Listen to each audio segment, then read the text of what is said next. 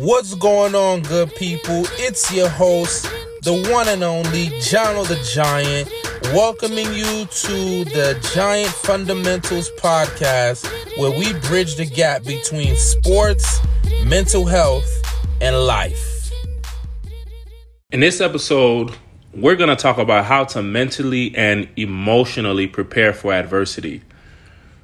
In life, we're just going to go through adversity. It's just a part of the recipe, right? So even at this time, just you just got to put it in your mind, man. Adversity is going to come.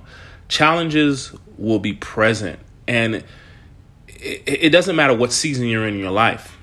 There's going to be some type of adversity. There's going to be some type of challenge. You're going to be in some type of pressurized situation, and it's always going to be that way. always that's just a part of life. So, seeing the fact that adversity, challenges, pressurized moments are always going to be present, we have to learn how to deal with them. We have to know how to actually overcome them. We have to know how we're going to deal with them if it's there for a long period of time. And everything in life, whether you according to your standards, if you succeed or fail, everything in life starts within from within. It starts with, with how you how you think about stuff. It starts with how you perceive. What is your perspective on first of all yourself, and then the situation or the people that are involved. And I see that a lot of times people take that lightly, but that is the very first step in dealing with adversity. There's a reason why some people are able to go from one challenge to the next, to the next, to the next, and just overcome them one after the other, and why others aren't able to do so. And it's because it's what's going on in your mind. I remember this interview that Dwyane Wade had with uh, Rick Ross. I guess it was Rick Ross interviewing Dwyane Wade. That's what it looked like. And Dwyane Wade said something so profound, so powerful, man, and it just struck me so hard. It, it sat with me. He said, "Yeah, there may be players out there. No, he said there are players out there that are a lot more talented than me in certain areas. They're very much more talented than me. And but the thing about it is, it's just something that I have that they don't have. You know, you could call it heart, you can call it mental toughness, you can call it whatever, but I have that, and that's why I've been able to do the things that I've been able to do. And when I think about Dwyane Wade's story, it's remarkable in itself. A lot of these athletes, man, who literally have come from nothing to to like superstardom and come into generational wealth and completely changing the trajectory of their family tree is is so powerful and Dwyane Wade is definitely one of them. I'm not to get all into his, you know, his childhood and his upbringing in the streets of Southside Chicago, but I would say this, there's something that he said. He was like, you know, when I was growing up, my dad after my games would always celebrate me when I have when I had 15 points, 10 rebounds, six assists, three, four steals, two blocks in a game. He's like, yo, he celebrated him. He goes out with him. But when he scored like 30 points, but all the other categories were mediocre, there was no celebration.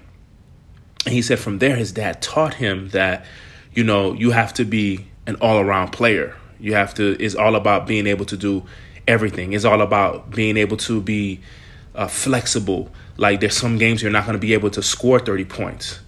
But there are going to be games where okay, you can get 15 rebounds. You can you can affect the game on the defensive end. Like you can impact the game on the defensive end greatly. And within the game, there are these adverse challenges where maybe you were going against a defender that, man, he's just so good. She's just so good. You can't get around her. But the thing is, you can make it tough on them on defense, or you can find a, you know, a little, a little hack on how to impact the game to make your team win. That's adversity in itself. But for a lot of us, what ends up happening is we're not flexible enough to be able to say, okay, it's not going for me well today on the offensive end, then, uh, you know, I gotta do something else. Like, uh, I gotta do this and that. We don't think that way. We just like, oh man, it's just a bad game, right? That's adversity. As small as it may seem, is you can't handle adversity. You can't handle the pushback.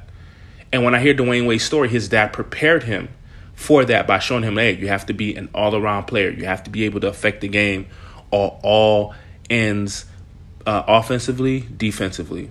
If it's if you're playing football, then yeah, maybe you're not getting the most catches, but hey, you can you can get good on the run blocking, right? As a wide receiver, the quarterback, you can make certain adjustments. Maybe you're not you threw a couple of interceptions, but can you stick through it to actually make a, the game-winning play? That's being able to go through adversity. And this is what helps people to really ascend and reach the heights that they reach. And there is a mental and emotional component, or I should say, components to dealing with adversity and preparing for it. And the first thing that comes to mind is you have to know, feel, and believe you can overcome anything. And this is a belief within self. And this is why anything that you would do in life, whether you're uh, an athlete, a professional athlete, whether you're a, a businessman, whether you're a, a parent, in every single arena of life, your self concept, the way you view yourself, is ultra important because that is the baseline, that is the foundation of you being able to not just be successful, but be, before you can even be successful in whatever you're whatever you're going after, you have to be able to deal with adversity. And that is the baseline of being able to deal with adversity. Do you believe and do you truly feel that you can overcome anything? And I know for a lot of us, sometimes things can get so rough we don't feel as if we can get through. So here's the mental hack for that. All of us I don't care who you are. I don't care what your standing or your status is in society and life. Every single last one of us has had a situation that happened to us in the past that we overcame. It doesn't matter what area it is in, right? Because we're thinking about rooted things. We're thinking, we're thinking about concrete. We're thinking about foundational things. So it doesn't matter. If you overcame something in your childhood from as small as like man i was trying to sell candy to make money but then uh, you know my candy got stolen but then i made money to get more candy and then i end up making more money. That's you being able to handle adversity. That's you being able to rise above the challenge. So you can take that experience right there and you can say okay i did this here so all i have to do is transition that and apply it in this area when i'm on the field when I'm on the court, when I'm in the business room, when I'm in the classroom. You can just take that experience and say, "Hey, I've I have a situation, I have a memory, I have an experience where I overcame adversity before. So let me use that that as fuel to overcome this right now." So it's very important to be able to pull from the past situations and look, I'm telling you, it doesn't matter how big or small it is because everything big always starts from something very small and very insignificant. And it just grows, it grows, it grows, and it grows. But it first starts off by feeling like, man, I can't overcome anything. Now, number two, practice when the stakes are ultra low so that your mind is prepared for the potential adversity. You see, you know, obviously you're talking about practice, right? Practice, that is just so classic. But yes, AI, practice, right? Practice is so important because what coaches do, they they do this thing where they put you in game time situations. Okay, so if if we're down by three points and we need a three pointer and we're under the basket, the other team's basket. Okay, here's the play that we'll run. We'll just know that these are the two, three plays that we're gonna run.